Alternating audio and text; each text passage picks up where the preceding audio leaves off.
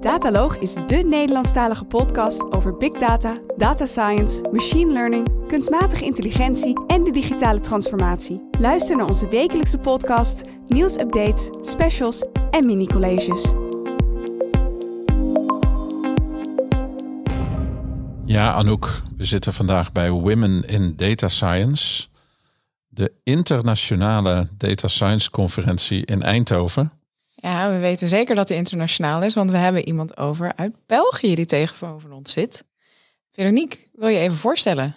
Ja, um, goeie allebei. Uh, ik ben Veronique uit België, uit het verre België. het is maar 20 minuutjes van hier. Uh, mijn naam is Veronique van Vlassaar. Ik uh, werk bij SAS. En bij SAS ben ik data scientist en decision scientist. En ik ben ook de lead, de analytics en AI lead voor Zuidwest- en Oost-Europa. Oké. Zuidwest- en Oost-Europa, dus alles behalve Noord-Europa. Alles behalve Noord-Europa. Ja. nou, dat is een flink gebied. Uh, Veronique, je hebt hier net een keynote-lezing uh, verzorgd op uh, Women in Data Science. Het was ontzettend interessant. Anouk en ik hebben het bijgewoond. En jij begon te vertellen over de donkere kant van data science. Wat bedoel je daarmee? Ja, de dag van vandaag, data science, um, is, wordt eigenlijk in een, in, een, in een minder mooi daglicht gesteld. en het probleem is dat er heel veel minder mooie kanten zijn aan data science dan wij initieel uh, zouden willen geloven. Hè? Want we hebben heel veel succesvolle uh, applicaties van data science. Ze zijn heel goed in fraude te, te, detecteren. Ze zijn heel goed in mensen te assisteren, in healthcare en zo verder. Maar de laatste jaren zien we toch ook wel heel wat meer incidenten die gebeuren op basis van AI. Op basis van eigenlijk de logica die achter die AI-systemen zit. En die incidenten, ja, die zorgen ervoor dat wij AI minder goed gaan vertrouwen. Bijvoorbeeld dat iedereen kent het voorbeeld, ik vermoed dat iedereen het voorbeeld kent, van de uh, racistische chatbot. 24 uur heeft hij online geweest en uh, na 24 uur hebben ze hem terug offline moeten halen, omdat die neutrale chatbot plots, plots racistisch werd. En zo zijn er eigenlijk heel veel andere voorbeelden die, waar dat we nu um, bewust van worden. En dat is toch wel het donkere kantje van AI. De discriminatie eigenlijk in AI. En jij zei net in je lezing iets dat je al die donkere verhalen, zou ik maar zeggen, in een AI-incidenten-database wilde gaan opslaan. Hebben we dat goed begrepen?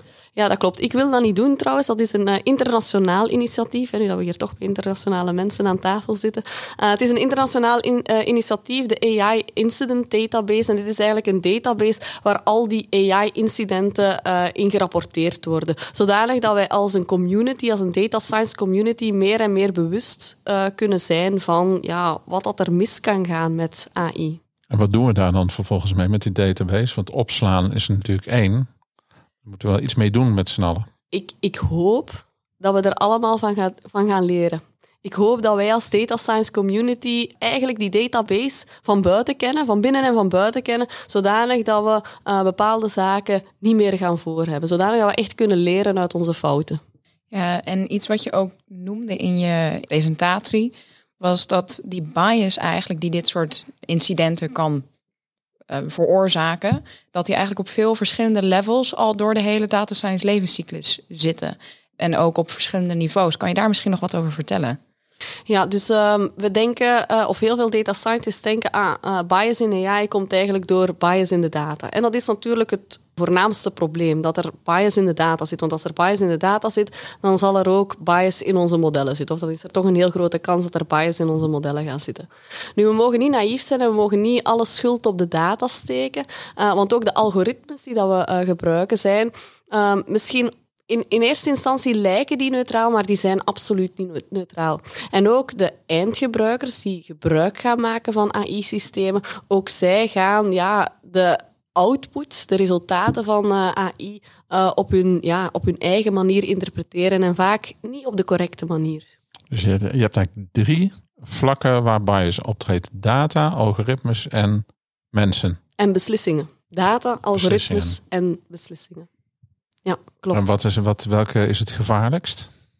Ik denk het grootste probleem is sowieso de data. Met, uh, als we met gebiased data werken, dan gaan we gebiased modellen uh, krijgen. En eigenlijk net zoals het GIGO-principe, uh, dat leeft in data science, hè, we kennen dat allemaal als garbage in is garbage out, kunnen we hier het BIBO-principe gaan toepassen. Bias in is bias out.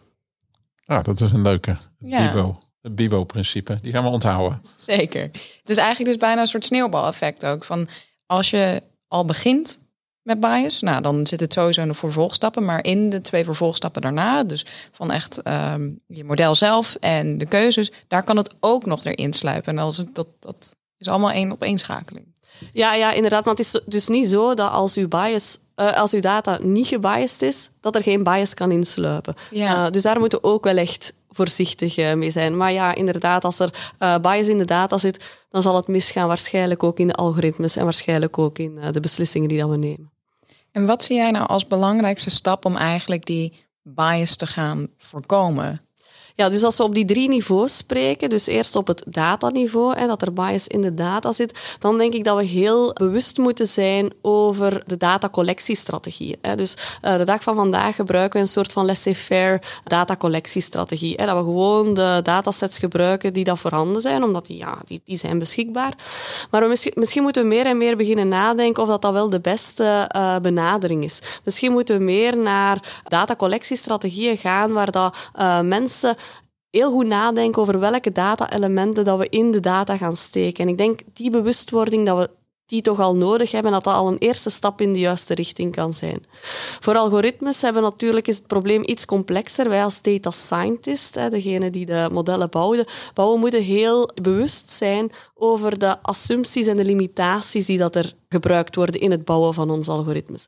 Natuurlijk, we willen, um, niemand wil, ik ook niet, uh, modellen bouwen die gebiased zijn. En soms ja, zit er bias in, ook heel onbewust. En um, het uh, feit dat we diverse teams of dat organisaties werken aan diverse data uh, science teams, dat kan al een eerste stap zijn in de, uh, in de, in, juiste richting. Waarom zeg ik dat? Wel, bijvoorbeeld als, als een bepaald data science model bias vertoont, bias bijvoorbeeld ten opzichte van Belgen, ik als Belg zal dat veel gemakkelijker kunnen detecteren dan jij als, uh, als Nederlander. En daar, daar is niks mis mee, maar ik, ik behoor gewoon tot die groep. En als je tot een minderheidsgroep uh, behoort of een groep die uitgesloten wordt, ja, dan is het natuurlijk uh, gemakkelijker om de bias te detecteren.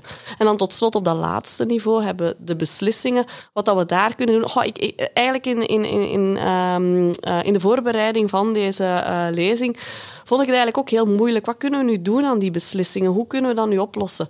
En uh, in credit risk, uh, dat is eigenlijk een domein dat al heel lang uh, onder ons is, een van de eerste domeinen in data science. Dat is een heel sterk gereguleerd domein. En daar werken we eigenlijk al twintig jaar met echt wettelijke kaders.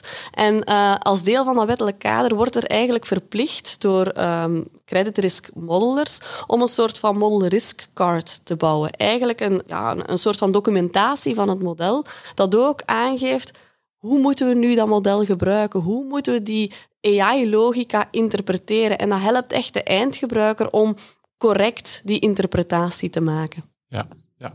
Ik heb een hele andere vraag voor je, Veronique. Wat doet een data scientist bij het bedrijf SAS? Ja, dus uh, ben je bekend met SAS?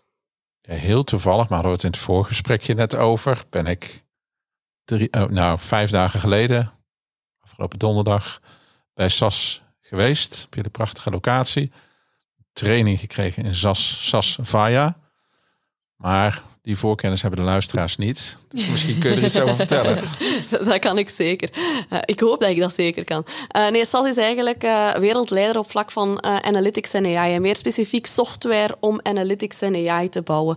Um, dus ja, wat doet een data scientist bij SAS? Goh, dat zit gewoon in het DNA van SAS Data Science. Dus vandaar dat dat de ideale werkplek is voor ons. En de thema's die jij vandaag besproken hebt, bias, Bibo, et. Vinden die ook weerklanken in SAS, in het bedrijf SAS? Zijn het belangrijke thema's in de strategie van SAS? Kun je daar iets over vertellen? Ja, dus als SAS zijn wij um, eigenlijk hebben wij ons gebonden om ervoor te zorgen dat onze technologie, onze software volledig gemaakt wordt, uh, zodanig dat uh, elk aspect om AI te bouwen op een verantwoorde manier, dat dat mogelijk is of dat dat wordt ondersteund door de software. Dus dat wil zeggen, voor het uh, detecteren van data in bias zullen wij technieken voorzien, maar ook voor het detecteren van data in modellen, in algoritmes zullen wij technieken voorzien. Hetzelfde voor die, um, die AI-modellen te gaan embedden in de beslissingen, zullen er ook technieken uh, voorhanden zijn um, in de software. Ja. Een van de dingen die jij noemde als die belangrijk is om die bias eigenlijk een beetje weg te halen op het gebied van ja, modellen, data, beslissingen, is meer inclusiviteit in de teams. Dat is natuurlijk ook een van de thema's van vandaag, met meer vrouwen in data science. Wat heeft jou gemotiveerd om hier vandaag een lezing te geven? Um, wel, ik vind het eerst en vooral een super initiatief dat uh, zoiets als Women in Data Science bestaat. Want ik ben er echt wel van overtuigd dat uh, vrouwen in data science te weinig in de kijker gezet worden. Ook gewoon omdat het, um, zeker tien jaar geleden, het was eigenlijk een uitsluitend mannenwereld. Uh, ik was een van de weinige data scientists die dat deel uitmaakte van, uh, van, die, van die mannenwereld. En eigenlijk het probleem is een beetje dat de dag van vandaag vrouwen um, eigenlijk meer, en, en dat was toch al sinds uh, bij mij zo, uh, meer en meer per toeval in onze sector terechtkomen en geen bewuste keuze maken voor data science. En ik hoop dat met initiatieven zoals dit, dat we echt rolmodellen kunnen bouwen in data science, vrouwelijke rolmodellen, dat we toch een stap uh, korter zijn bij een beter evenwicht tussen man en vrouw in de data science wereld. Nou, je hebt nu je One Minute of Fame, uh, Veronique, want je zit als gast in de dataloog. Dus je kunt nu vertellen aan onze luisteraars, en als je misschien kun je beperken tot de jonge vrouwelijke luisteraars, waarom moet iemand voor een carrière in de data science kiezen? De minuut gaat nu in. Voor vrouwen, hè? Ja. Uh, ik denk, uh, als vrouw zijn wij zeer creatief. En wat dan nodig is in data science, is niet alleen een wetenschappelijke achtergrond. Uiteraard, dat is belangrijk. Er is wat wetenschap nodig. Maar creativiteit is een van de belangrijke elementen uh, om goede data science modellen te bouwen. En ik geloof echt wel dat vrouwen net zoals mannen, zeer creatief kunnen zijn. En ik denk waar we heel sterk in uitblinken als vrouw, zijn onze communicatieskills. En als er iets is wat we hopelijk ook geleerd hebben uit mijn lezing, is dat het heel belangrijk is om heel duidelijk te communiceren wat dat data science kan en wat dat het niet kan. En ik denk, wij als vrouwen, dat wij daar misschien de geschikte... dat kunnen wij wel. voor zijn. Jij noemde net in de paneldiscussie ook de rol van de translator. Wat is dat voor iemand? Een AI-translator is eigenlijk ook iemand die die vertaalslag gaat maken tussen de business en de meer technische wereld, de data science wereld. Want we zien toch dat applicaties, data science applicaties die gebouwd worden, dat daar een mismatch is tussen wat dat de, uh, de, de gebruiker eigenlijk vraagt en wat dat die krijgt. En die translator die gaat zorgen dat die vertaling, juist gemaakt wordt. Maar ook anderzijds gaat hij ervoor zorgen, als er een AI-systeem gebouwd is, dat het ook juist vertaald wordt en dat het juist geïnterpreteerd wordt uiteindelijk door de eindgebruiker. Dus, en, en dat is een rol dat we eigenlijk de dag van vandaag nog niet voldoende zien. En ik denk dat we daar toch wel echt moeten aan werken als organisaties om uh, meer en meer AI-translators aan te werven. Ik denk dat het vooral nu heel erg een rol is die een beetje verdeeld is. En een beetje hier en daar. Iedereen heeft een sprankeltje van die verantwoordelijkheid. Maar eigenlijk is het inderdaad heel logisch om die verantwoordelijkheid echt bij één persoon te leggen. Want ja, gedeelde verantwoordelijkheid is natuurlijk geen verantwoordelijkheid. Ja, dat klopt. Dat klopt. Ben ik helemaal met je eens. Heb jij, als je nou in de toekomst zou kijken, een grote glazen bol, over tien jaar, wat is dan de rol van um, responsible AI? Hoe responsible is AI tegen die tijd? Ik hoop ik heb geen glazen bol, maar ik hoop dat data science eigenlijk een middel gaat zijn om onze, uh, onze maatschappij, die eigenlijk per definitie heel gebiased is, dat die ervoor gaat zorgen dat onze maatschappij toch iets minder gebiased is. Dat AI ervoor gaat zorgen dat bepaalde ja, pijnpunten in onze maatschappij onder het licht gebracht worden en dat we zo toch ja, niet alleen naar betere data science gaan, maar ook naar een betere maatschappij. Ik vind dit een hele mooie uh, afsluiter, want ik kijk weer op het klokje, Anouk. Het kwartier zit er alweer bijna op. Ja, is wat jij nog snel een, uh, gegaan. Had jij nog een vraag? Ik heb geen brandende vraag, maar ik ben wel benieuwd of Veronique nog een laatste stukje wijsheid heeft, wat, uh, wat je misschien met onze luisteraars wilt delen. Ik denk het, het is hetzelfde wijsheid als ik gedeeld heb in uh, de paneldiscussie vandaag. Ik denk wat we vandaag echt missen in heel het responsible AI-verhaal, uh, is dat we geen legale context hebben. En ik weet dat er een uh, AI-EU-act um, momenteel voorgesteld is, ja. maar toch hebben we eigenlijk echt wel een probleem met het legale kader, het wettelijk kader. En we moeten daar eigenlijk dringend werk van maken. Dus oproep aan alle data scientists, laat ons samenwerken met um, de legale kant en laat ons ervoor zorgen dat we ja, um, data science een beetje beter maken, hè, als ook onze maatschappij. Ja. En dat sluiten we af met het Vlaamse woord? Amai. En wat zit er in Amai? AI. AI. Gelukkig ja. geen bias, hè? Dankjewel, Veronique. Was een leuke uitzending. Graag gedaan. Tot een volgende keer. Bedankt voor het luisteren naar deze uitzending van de Dataloog. Vond je onze podcast leuk, goed, interessant of wellicht te veel ene en nullen? Laat een review achter of geef thumbs up. Heb je vragen of opmerkingen? Kijk dan ook eens op www.dedataloog.nl. Hier staan ook de show notes van alle uitzendingen. Je vindt onze nieuwe uitzendingen wekelijks op iTunes, Stitcher, Spotify en alle andere bekende podcastplatforms. Alles wat wij maken doen we onder Creative Commons. Je mag alles hergebruiken voor niet-commerciële doeleinden, zolang je ons als bron maar noemt. Volg ons op Twitter op @dedataloog. Graag tot de volgende keer. En voor nu, tot data!